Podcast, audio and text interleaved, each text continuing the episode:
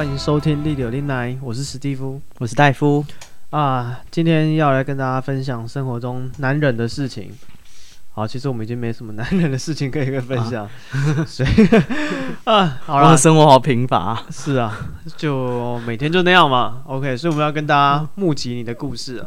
你对生活中有什么不开心、很愤怒的事？愤怒，气气气气气，气气气气气。IG 私信我们，或是 email 给我们。我们帮你在 Podcast 上讲给大家听啊。通常故事讲出来之后，会得到一点发泄了，你应该就会没那么气了。你看我们现在没什么可以气的。对啊，你看我们现在讲了几次之后，好像对生活就很满意了。OK，也不是不能忍嘛。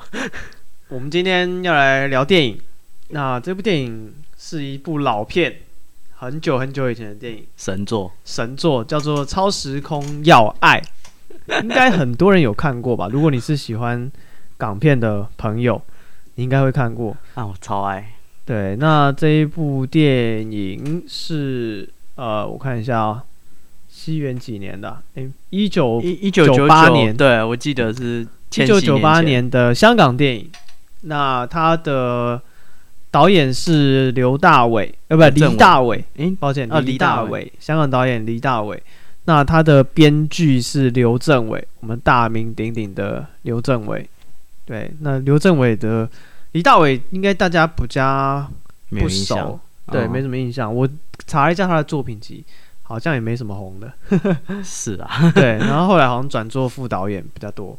那刘镇伟就是大家应该喜欢电影的人应该都很熟了。他导过很多很呃不是，对，他是有当过很多导演，导过很多很知名的，超厉害，超级多很厉害的片。对，什么就港片知名的，应该大家都看过。什么周星驰的《赌圣》哦，对，嗯，如果不知道刘镇伟长什么样的话，就是那个《西游记》里面对演菩提老祖的《大话西游》，嗯，台湾翻译叫《大话西游》吧，《大话西游》里面。对《大话西游》有两集啦。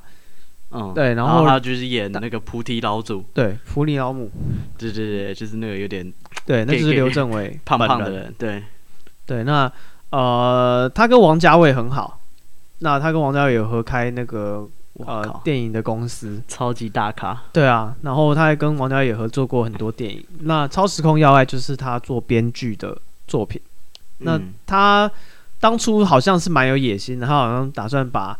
那个《西游记》啊，《三国演义》啊，《水浒传》都做电影的改编。那《西游记》的改编大家已经知道，就是周星驰的《大话西游》。对，那到现在都还很知名。然后他《三国演义》的改编就是这一部《超时空要爱》。那《超时空要爱》实在是一部腔片，腔到不行。我超爱。对，所以我猜可能因为这一部实在太强了，所以他的《水浒记》《水浒传》就难产。谁还要给你钱拍电影？对，这真的是超级超级强。这部卖的好吗？还是哪一部啊？这个《超时空要爱》。《超时空要爱》好像还好，没有很红。对，我想也是。对，然后《超时空要爱》的豆瓣评分是七点一分，算中规中矩啊。嗯，对，也不算是特别的高分。那问一下大夫，你对《超时空要爱》你给他几分？满分是几分？一到五星啊。我会给五星啊。五星，你给他满分。嗯，就是如果所有港片里面你让我挑三部，一定会有一部是《超时空要爱》。真的假的？港片很多哎。嗯啊，但我觉得这是一部，就是该怎么说？我觉得啊，印象最深刻。然后我觉得里面有很多，就是虽然它看起来很搞笑，就是东搞西搞，但我觉得它有加入很多，就是真的有触动到感情的部分。触动到、啊，说起来你可能不相信啊，什么感情？就是像是，可是这样就开始讲剧情了，这样好。OK，我们这边一样，哦，我先打分数好了。嗯，那你觉得几分啊？我觉得纯论电影的话，嗯，可能是三分。那加上什么？两分，分到三分之间，可能二点八吧。嗯，对。那加了什么？就是我觉得它是一个很有。指标性的东西，我觉得它是你讲哪个类别，你一定会觉得这部电影一定要看，或者是哪部类别？我觉得它不是什么一定要看的电影，但是我看了，我是超级喜欢。哦，对，就是你纯论就电影来讲，你会推荐给人家一到五星的话，嗯、我觉得二点八星。哦，然后就一部电影的结构什么，它结构真的非常松散，对，根本不知道在干嘛，东搞一下 西搞一下。可是我是喜欢这种风格，就对吧、啊？就是你东凑一下西凑一下，然后对白又很有趣，对，因为毕竟是、嗯、我觉得对白很有趣，对，编剧大师的编剧对白很棒，嗯，那他是完全打到我的一部电影，但是都很经典的对白，对啊，那他如果你纯论这个电影的精彩度啊，什么各个东西的话。嗯。就有点八星，所以就是你看到电影台转到，你会看下去的，一定要看完啊！对啊，自己这部其实在 YouTube 上有，嗯，对，那这应该算盗版，可是也没办法，它就放在 YouTube 上，整部都有，所以大家有空可以看一下。就是超时空要爱，超时空要爱，爱是爱情的爱，对。那观看听片名其实就蛮科幻的，我觉得他就是想模仿那时候的超时空要塞啊。对啊，然后那时候还有很多啊，超时空一大堆，超时空战警、超时空什么的一大票。那时候中文翻译都这个德性。对啊，嗯，对，所以我觉得这是我自己会去在久久会找出来看一下的电影。嗯，我也是有空我，就是想到我真的会把它看完一次。嗯，对，因为它真的是蛮精彩的。对，OK，那我们两个都打完分数了。嗯，对，那我们现在画个剧透线哈。这是呃一九九八年的电影。那大家如果还没看过的话，可以不要听下去。那你可以按暂停，然后你先去把电影找出来看一遍，再来听我们讲，绝对值得，一定要看。对，这我们两个都很喜欢了。我的五星啊！诶，他有他的演员阵容也蛮不错的，有梁朝伟哦。那个女生女主角的什么？女主角的那个女孩，你说那个？哦，那个那好像是一个韩国人，赵银淑。对，他是个韩国人，韩星，是个韩星，是吧？对，他就是借来拍这个港片，然后后来没在香港继续弄下去。嗯哼哼哼，然后呃，还有一个应该也是蛮知名，叫刘以达，他有演里面的配角，他是贝斯手。对，刘以达就是达明一族的刘以达。谁会听达明一族啊？然后，然后呃，很难，好不好？是，他有演过周星驰很多电影，嗯，他演过超级多电影。对，那应该也是大家在港片常见的这种甘草人物，算是搞笑的角色。对，那他也有呃，在这部《超时空要爱》也有出演林尚义。对，然后还有那个 呃，香港著名的球评林尚义，他代表过中华民国踢世界杯，你知道吗？哦，真的吗？就是足球赛，对，就是早年台湾没有，就是没有没有那么多足球选手，然后香港因为是日本殖，呃那个英国殖民，所以他们足球还蛮强的，嗯，然后那时候香港就就是英属香港就一直代表那个中华民国去踢各种足球比赛，英属香港可以代表中华民国踢比赛，可以啊，有这种事，嗯，他们就征召一堆香港人，然后挂中华民国的那个队旗，然后去比赛，哦。嗯 OK，所以有呃林尚义，所以他是最早的国手。对，因为香港蛮知名球员。然后林尚义在那个什么《古惑仔》系列有演那个牧师，牧师。对对对，那大家不要以为我没有人啊，街坊邻居是。大家有看过《古惑仔》，一定也看过他。对，那这是他的演员的阵容，大家应该比较知道这几个角色。嗯，我觉得梁朝伟啊，开始聊剧情了。对，他的剧情真的是很难聊，因为相很画风丕变啊。对啊，他一开始最早最早开始好像是警那个侦侦探悬疑片，悬疑对，就那种香港警察判那个警察探案的那种电影，然后又有黑社会，对，又有黑社会，然后对，就是感觉是那种冲突片啊，然后又有枪战，对，又有枪战，然后又有抢银行，然后又有背叛，又有性侵，嗯，对，因为一个女孩子。呃，被人家性侵，对，然后他所以他一开始是很时装、很现代的 的剧情，嗯、就是其实一开最最开始就两个小小混混，对，嗯、然后然后他们老大就就是就叫他去绑一个女生，对，好像是那个女生的爸爸欠钱，嗯，不还，然后那个高利贷的那个老板就说，就是那他女儿很漂亮，我们把她押过来，就是。对，然后后来这个老老大就强奸了这个女孩子。对，这个女孩子就因为这样子，然后就自杀。对，因为那女儿就是家教甚严，所以那个女生就是不堪接受，对她不能接受这件事情，她就自杀。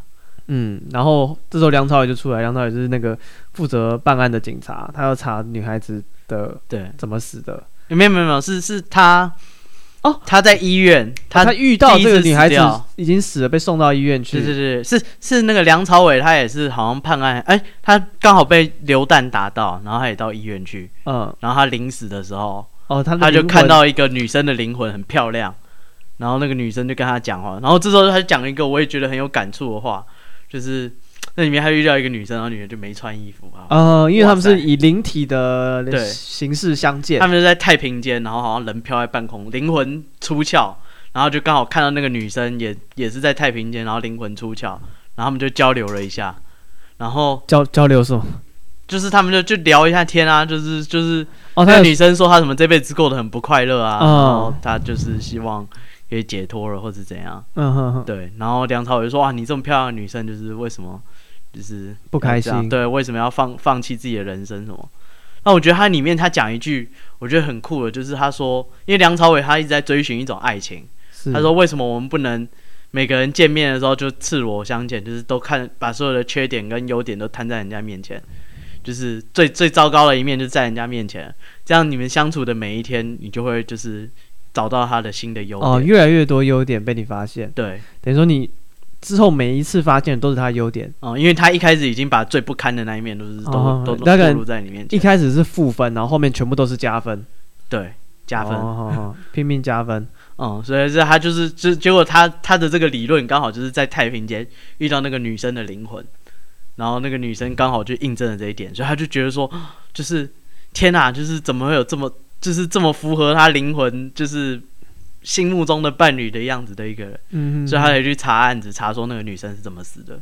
对，因为其实我觉得这一部电影的对白很多都是很，呃，很文艺的。对，他虽然是打打闹闹、乱七八糟的一部电影，可是他的对白其实是非常非常文艺的，就是偶尔会出现这种很有深。我觉得他的很多电影像。《大话西游》也是这样啊，对，《大话西游》是这样。它虽然也是喜剧，是闹剧，但其实他在讲的就是一个悲伤的故事。嗯，他就讲的就是啊，孙悟空他追求爱情的种种挫折。对啊，就是他如果不成为孙悟空的话，要怎么去拯救就是他爱的人？但是他成了孙悟空，他也不能跟他爱的人在一起。是，然后他就开始说什么，他们一份真挚的爱情在他面前。对对，那我觉得孙悟空就是。他算是蛮幸运的了。哎，我们现在要聊孙悟空啊，啊这个下下一次再聊哈。对，那我们先 拉回来，我们超时空要爱。那呃，超时空要爱就是他有很多对爱情的讨论吧？对，他对感情的讨论，然后他会讲出这种，就是真的是比较偏哲学的话，不像是在那种闹剧电影里面会看出来。是，那我觉得他也有一点，他里面有很多王家卫式的台词。是，对，对就是他呃，因为。我不知道是不是王家卫有参与一些电影的意见之类的，但他有一些，比如说有点像那个《阿飞正传》里面看时钟。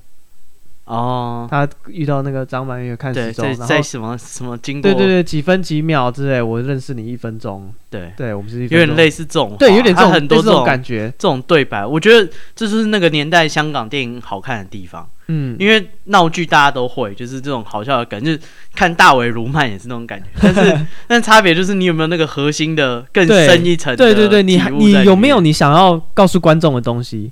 像大尾鲈鳗就没有，他就是就是把所有好笑的，所有把网络的梗全部把它拼成一部电影，就这样就一直演网络梗，一直来，一直来，一直来。对，但他不会有那种快乐到突然有一点悲哀，或者是觉得突然有什么体悟。我觉得他没有加入那种更深一层想要跟人沟通的东西，就不只是讲故事而已。你应该是故事背后的理念，或者是你的情感。但是大尾卢曼就少了那个主心骨的感觉。是，那所以你看过大尾鲈鳗？有 哦，我只有电影台转到看过。哎，你这样不尊重诸葛亮，我是没有把整部看。我每天都有关心诸葛亮最近的健康状况。哎，是是是，也不用再关心下去，是吗？朱大哥，您赶快好起来！新的一年二零二零，希望再能看到你的贺岁片，又快要过年。傻笑。对啊，所以我觉得，可是我觉得你要做到这件事情的话，你的电影的技巧要很高超。就是你要把我觉得是思想，就是你要不不不不，你要把两个这么极端东西融合在一起。其实来以超时空要爱来说，他就弄得蛮失败的。是啊，不得不说，他就是很混乱。嗯，他没有没有那个呃《大话西游》对，《大话西游》其实还是偏混乱，《大话西游》后来可能是因为周星驰的表演，嗯，或者是因为啊、呃、网络大家一直回想讨论这部电影，他才后来又重新红回来。不然其实他那时候在上映的时候，票房也不是说超级好。所以我觉得你要做到这件事情，就是会很就很考验技术啦。就你到底要怎么把故事这么两个极呃极端的要素，你希望它搞笑，然后你希望大家疯疯癫癫的，然后你又有很深刻的话要表达。好、嗯哦、像刘政伟，他有导演一部作品叫《天下无双》。嗯，哦，《天下无双》也是这种氛氛围，对，也是很混乱的闹，好像闹剧。对，但其实他又想要探讨感情的什么。对对对，可是《天下无双》我觉得就还不错，它更架空。呃，我觉得它更架空。清朝的还是明朝的那个皇帝李凤杰的故事？嗯，就是对啊，黄梅调都有得唱。对，我觉得它更更架空，所以它疯起来，你不觉得说乱七八糟？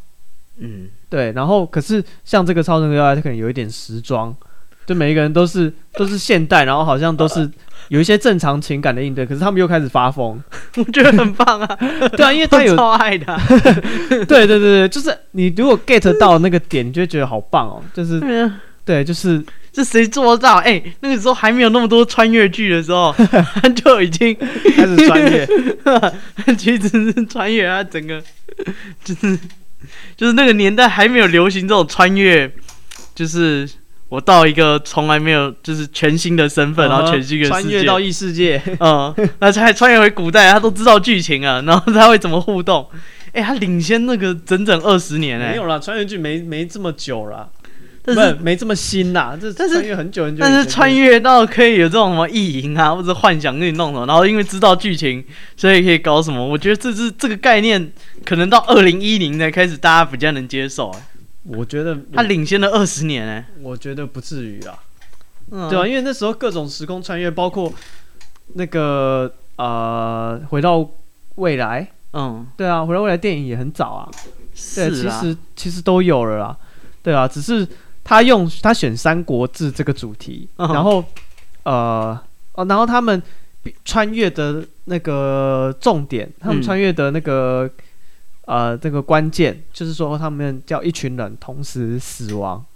对，没有，就是要要从剧情开始讲，就是他去探案，然后。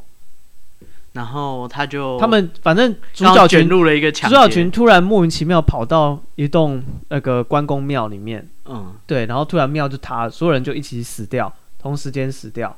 然后他们一旦同时间死掉，他们马上就穿越到三国那个时代，然后就遇到了关二哥。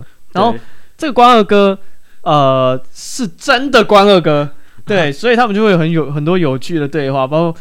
然后他们虽然穿越回去，可是他们在彼此的眼中，比如说梁朝伟跟那些、嗯、呃现代一起穿越回去的人，他们在彼此眼中都还是现代的形象。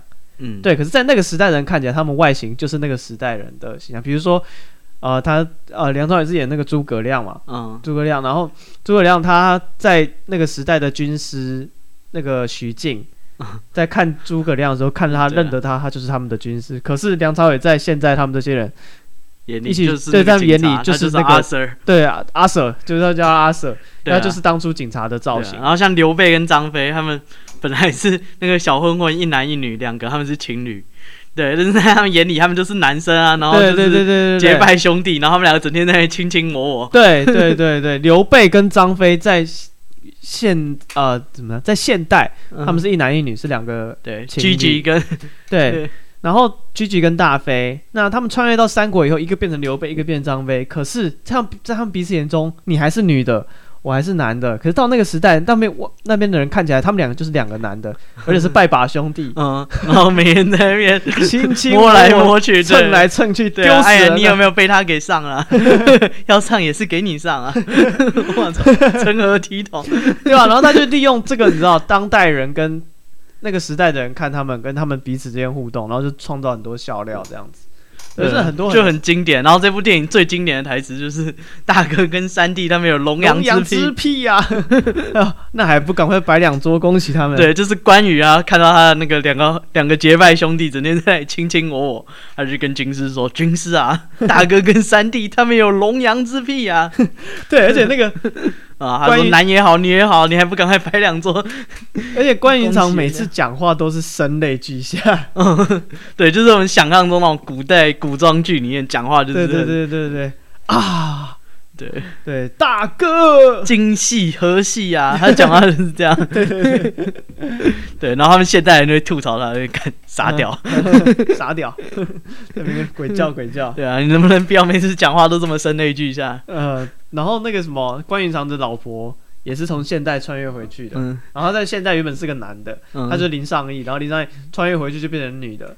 对，然后他看到那个谁林尚义要去上哦，林尚义就出来说他上厕所很麻烦，他说现在尿尿跟大便一样，全部都要脱掉，真他妈麻烦。嗯，他就说你一个妇道人家这么说话，成何体统？污言秽语，成何体统？是啊，我去你妈的！哈！我操！对，而且他们在三国时代还还有大麻哦，对啊，然后他还遇到吕蒙啊，对。然后吕蒙就是那个在医院看到的那个女孩被奸强奸，然后自杀那个女孩子，穿越回去她变成吕蒙，然后所以那个梁朝伟扮演的那个诸葛亮就见到吕蒙，他一看他就知道她是那个女孩子，嗯、对，然后他就就跟他勾勾搭搭，对，他就这样，然后那个吕蒙就就觉得一开始他也不承认他是吕蒙，他而且他不承认说他是那个医院的女孩，对，他就讲到他没有这一段记忆，然后就是。他想要扮演好他在三国的角色，对，他可能觉得就是他的、哦、新的人生前世，对上一段的生活就是很不开心，嗯，那他现在可能是万人敬仰的大将军，然后他要服务他的主公，这样，所以反正诸诸葛亮梁朝伟就跟他相认的时候，他其实不理他，对啊，他就一直假装没这回事，就是哎、欸，你你为什么就是。我是个男什么大将军，你没事来搞这些干嘛？但是他眼里，他说他眼里你就是医院的那个女孩。对对，然后我觉得这边有一个很经典的台词，就是他说什么：如果我知道我在未来会喜欢你的话，那为什么我不在现在就多喜欢你一点呢？哦，对对对对对，就是他知道说，哎，就过了五百年以后，我我我会在医院，然后我会爱上你，但是你死掉了。那既然现在在这里，我可以看到你，为什么我不能现在就喜欢你？是，所以可是。他这么，他算这样算有讨论到同性恋的议题吗？我觉得就是这算更高层次哎，就是爱就是爱，不是说是我不在乎，他爱的是那个灵魂。对，我不在乎你的外形或是你的是什么样子，嗯，反正我就是喜欢你。对，那你的性别什么跟我其实没有关系啊，因为我遇到你的时候，你就是灵魂，我们两个什么都没有，我们就是在太平间，就是。就是我是从灵魂认识你的，那之后你变成谁或怎样，我只要知道那还是你。就是我觉得那比同性更高一阶，因为同性他有点局限在性别，他就是只喜欢这个性别或是怎样。但他是因为他喜欢这个人，是，所以他可能这一次他变成男性，他喜欢他，他下次又是女性，他还是喜欢他，所以他已经不 care 他的性别了。对，他只是喜欢这个灵魂，有这个灵魂的人，那个跟他有这个对话、有这个记忆的人。嗯，是，所以他追求的。啊、呃，他想表达的爱情啊，意思说，大家如果在局限在比如说性别，你觉得大哥跟他们有龙阳之癖，你觉得不能接受，他觉得你太太狭隘了。嗯、反正在他们眼里，他们是彼此，他只看到彼此真正的样子。对啊，对啊，对啊，他不是说因为他是男性所以喜欢他，嗯、他不是因为你外人看到他是个壮汉，他是个 就是呃就是满脸胡渣的大汉，他就不喜欢。没有，他眼里看到那个人就是他喜欢的那个人。对他，他不在乎他现在的造型什么的。嗯，所以我觉得这个更高层次的。探讨的的的，的追求吧，应该是、嗯、他应该，我觉得是编剧他的期待，我觉得是这样，他一定是对爱情有这种期待在，是、啊、他期待他，他自己加了这种，对他自己加了这种，我觉得这是很重要的一个梗哎，因为我觉得这应该是算他故事蛮重要的因素，是因为因为就就是因为他喜欢那个吕蒙，所以他才要，就是他才会追一直。故事才会继续，对对，对，一直追着他，他为了说服吕蒙跟他一起回去。嗯，对啊，那当然最后吕蒙是没有没有跟他没有啊，因为他为了杀关公。对，吕蒙最后还是想要扮演他杀关公的角色，可是后来没有，他是想要放弃。对啊，他承认。对啊，他只是他也想要跟他们一起去死啊，只是只是就是刚好那个关公刀下留人 啊，关公没死，大家都搞不定。对，他怕他们全死了，所以他只好回头过去杀他。嗯嗯嗯，对啊，所以 觉得大家一起自杀，所以是很经典。那你捅我，我再捅你。对，就是因为他们的设定就是说，但要当他们跟关公一起死，他们才可以再次一起穿越。对对，所以他就说，好，那我们一起自杀。然后就每个人就排成一排，然后后面的人就拿武器就对着前面那个人的头。对，等一下一声令下，我砍你，你砍他。对，然后最后一个人说：“欸、等等，那谁砍我？”他说：“自捅嘛，自捅啊。”对啊，他的对白真的超有趣，像那个什么哦，他在摸那个谁，梁朝伟是在摸索要怎么回现代的时候，嗯，他有试过要自杀。然后他他他挂着一个那个上吊的绳子在那边想半天，他说：“是我现在就是死好呢，还是怎样？”然后就在自言自语在想的时候，那个他们呃那个许静就是他是那个时代的，他就来问他，他说：“就是军师，对啊，军师，你要自杀吗？”然后军师不要想不开啊！对对对对，他说没有，我在想，我在想，我这样是不是可以回去？不如你先上吊，然后你到那边再告诉我，我的扣机号码是，我的扣机号码是多少多少？然后那个许静说啊，算了，军师，反正你也疯了，你要死你去死吧，我也不拦着你。对啊，他就是有很多这种很很很有趣的梗。对啊，对啊，他就是嗯，我觉得他的呃，应该说那个时代的香港电影。我觉得他的节奏是比现在紧凑很多的。他们剧情超快的啊，前一秒还在抢银行，接下来瞬间就变成三国。对，他不讲不讲就不止这部电影了。嗯，他们的对白也是一直很多很多，像周星驰的电影有点像相声一样。对，他就是很快很快很快很多很多的梗，那总有几个你会 catch 到。嗯，对你就会很喜欢。对啊，就觉得他。我觉得这可能跟香港人讲话的语速有关系。可能，可是现在新的香港电影就没那么好看了。我对啊，为什么？我 是节奏的关系吗？还是我觉得是节奏、欸？哎，就是他们那个是设计的桥段，嗯，他们讲了很多很多的梗，那总有几个你 catch 到了。但是现在的话，有点像是，哎、欸，我这边要讲一个很好笑的哦，那你如果没笑的话就，就就没了。嗯、uh，它.不是一直堆叠的，所以。你只要他刻意塞的那个梗你没接到，你就觉得很无聊。是，而且我觉得其实那时候香港电影其实有走出自己的风格，自己的风格啦。对，就是他们喜欢的人就会很喜欢。但后来我觉得他们可能好莱坞的影响啊等等，我觉得是被中国电影影响。其实我觉得好莱坞的影响更多，因为他们会想要认真的把剧那个电影拍的更完整。嗯，它有点像追求好莱坞的那种形式的完整。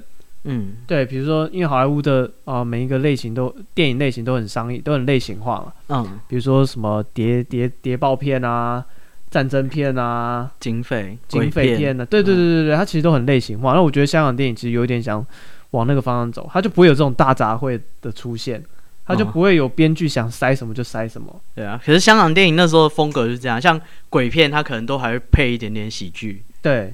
对，就是因为纯鬼片大家可能看不下去，是，对，因为它纯鬼片他们化妆也没有真的有好莱坞那么好，特效也没有真的那么好，然后它主要就是真的就是文化的那个恐怖，再加上一点点的喜剧，反而现在的泰国的鬼片还有比较有，对，还有这种风格在，对，那我觉得应该是因为那时候的香港电影的对手是好莱坞，他那时候受到影响最大就是好莱坞电影对他们的影响。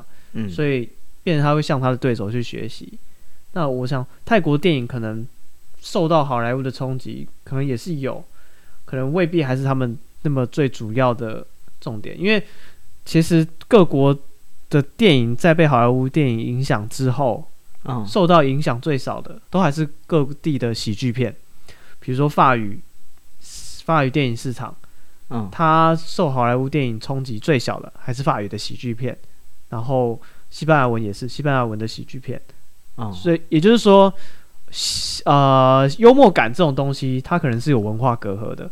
美式的幽默不是每个人都吃得下去，嗯，那你有一些当地人自己才知道的笑料、笑点什么的，这东西还是好莱坞没办法取代的。是啊，所以也只剩这个东西了。世界各地的人，其实你真的要跟好莱坞比，什么大制作啊、嗯、大场面啊、历史片啊，对。那拍得过人家？非常非常难。对啊，所以也是有这种，呃，情感上的，比如说喜剧啊这种，有有，或者是社会议题隔阂的是什么啊？对，社会议题也是，这都好莱坞接触不到的。对啊，像像韩国的那个《寄生上流》啊，嗯，对，就是，就是一样的阵容，美国技术再怎么好，没办法拍出是对，因为他没有这个社会议题，啊。然后韩国的那个计程车司机也是，对啊，有些历史事件改编这种东西，可能在各地的电影市场还有办法存活了。嗯，对，不然你你其他一跟好莱坞比，你就弱掉了。其他有跟好莱坞重叠到的，几乎都被杀爆啊。嗯真的是这样，对啊，你拍什么赛车片，干怎么可能拍得赢好莱坞？对啊，你哪拍得赢人家？人家真的拿赛车去撞。对啊，就就这个是商业化的坏处啊。是，那所以他们后来啊、呃、有成功穿越回现代，嗯，然后然后对，后来他们就决定一起自杀，然后他们就一起自杀了，嗯，然后他们就成功穿越回了现代。然后这边也有一个我觉得很有趣的。就是他们就一起搭公车回家，嗯，对，然后我觉得这段我也是觉得很感动，我就我知道我点很怪，嗯嗯嗯，对，这边他又又回到那种王家卫的风格，对，就是他，他在公车上，啊、对他们刚刚本来一群人在那里就是杀来杀去，就是千兵万马，然后自杀要什么，对，然后又好笑，然后又又紧张，对，然后又好像有友情，就是他们就互相扶持，总算成功穿越回来，对对，然后他们到现在之后，他们就一起上了一台公车。对，然后那个就到每一站，就有些人就说：“哎，那我前面路口要下。”然后就跟那个公车司机说，然后司机就停，然后那个小巴他就下去了。然后这时候那个我不知道他是 OS 还是自己讲啊，他就说人生就很多就很像这个这一部公车一样，就是前前一前一秒我们还同心协力想要完成一件什么事情，然后好像互相很有革命情感，然后下一秒就像车一样，我们到站了，每个人都要下车。对，他也有这种王家卫式的。旁白，我觉得就这个很 touch 到我啊！你会觉得人生很多阶段，就是可能一阵子你很在拼社团，那你跟社团人就超级好，然后每天都不睡觉，每天在聊你们梦想，聊到半夜。对，但是过了那个阶段，大家各自下车了，交女朋友，交女朋友，考好好上好学校，考上好学校，找到新的兴趣，找到新的兴趣，就是大家又各自又下车了，然后你们好像曾经有在一起，然后好像有抓住什么。共通点，然后营造出什么，但又好像最后什么都没有留下来，就是时候到了，大家就回家。对啊，然后就是大家就一个一个下车的这种感觉吧。然后最后车上只剩下梁朝伟。那梁朝伟后来呃回到现世之后，他的决定是呃他我记得他好像就是也是打混了一段时间。嗯，对。然后他决定要去杀那个。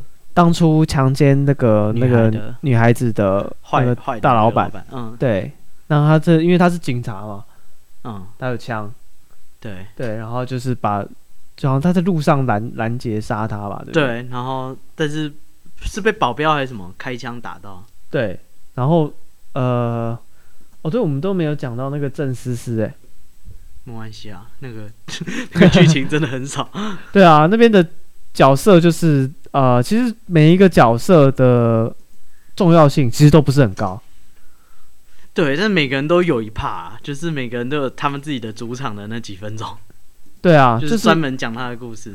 对，就我我我是觉得，就是每一个角色的重要性其实都没有说特别的深刻，说非谁不可，嗯、非谁不可，好像没有没有这样。对，就是。就真的就是一群人各自有各自的故事，只是因为刚好在这个时间他们一起穿越了，所以他们同心协力完成了这件事情。嗯，然后他们又各自回家了。对，然后他们回到现实，他们彼此的生活圈什么也都没有重叠啊，都没有重叠，都不相关。对啊，他们只是就刚好同一时间、同一时、同一个地点一起死掉，所以一起穿越。嗯，然后才要同心协力。那当他们回到现实，每个人又有各自的工作、各自的生活，然后他们就。就是还是要各自小混混还是小混混，警察还是警察，然后庙空还是庙公，就是他们也很难，就是在一直混在一起。你觉得那个那个那个那个感受，会觉得有 touch 到，就是我们自己生活的体悟，就是大家也都是这样。是，然后呃，反正梁朝伟最后因为要杀那个大老板了，让他最后又呃因为中枪所以死掉。那他在弥留之际又再次看到了那个女孩子，那他就很安详的，就是他又看到那个女孩子的灵魂叫他跟着他走，嗯，所以他说就很安详，就就是跟着那个女孩子的灵魂走了。这就是他整个故事，啊、就是个你要一开始以为是警匪片，然后还有什么悬疑，有什么推理，一开始以为是黑社会的电影，因为他一开始是讲那几个黑社会，嗯，对，然后强奸人、绑架，对、啊、对对对，然后中间又穿插梁朝伟在办案。嗯，然后他又有像福尔摩斯那样，有没有？对，他真的发现一些很厉害，他是什么小地方发现说，哎，你根本就不是。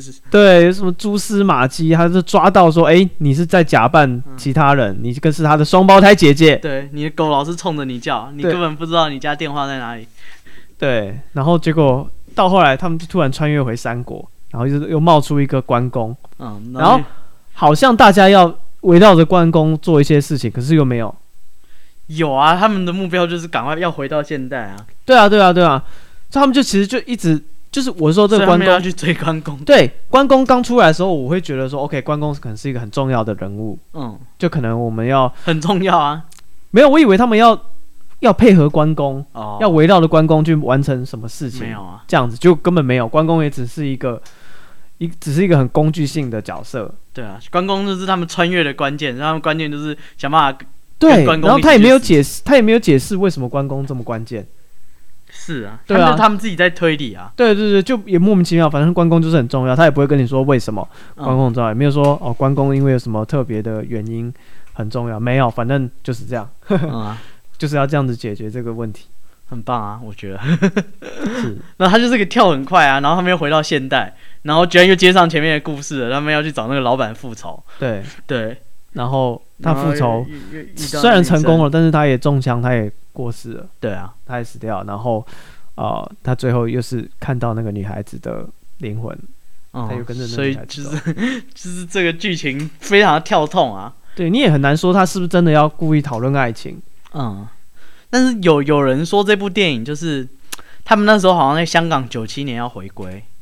然后他们就有点末世的狂欢，他们就觉得说，哎，回归以后那个不知道共产党会怎么接管他们电影业啊，或者是呃会对他们产业有什么影响？嗯、他们很多人就是可能就在移民的移民啊，有办法做其他的就就跑掉了。嗯，所以香港有一种觉得好像快要世界末日了，不知道明天在哪里的感觉。嗯，所以他们就有这种迷幻风，对未知的恐惧吧。对，所以他们就会有这种很彷徨，不知道自己人生在干嘛的小角色的故事，然后可能非常的天马行空，因为他们也不知道他们的未来在哪里，所以他们的故事就常常都是这种风格的。在一九九七年左右的时候的电影，嗯哼哼，OK，好，那呃，今天就是我们跟大家推荐这部电影了，《超时空要爱》，真的是我们特别推的，YouTube，对，YouTube 找得到，那大家有有空有机会真的可以拉出来看一下。那我其实我有点担心现代人会不会看不下去。如果你以前没看，你觉得现在还看得下去吗？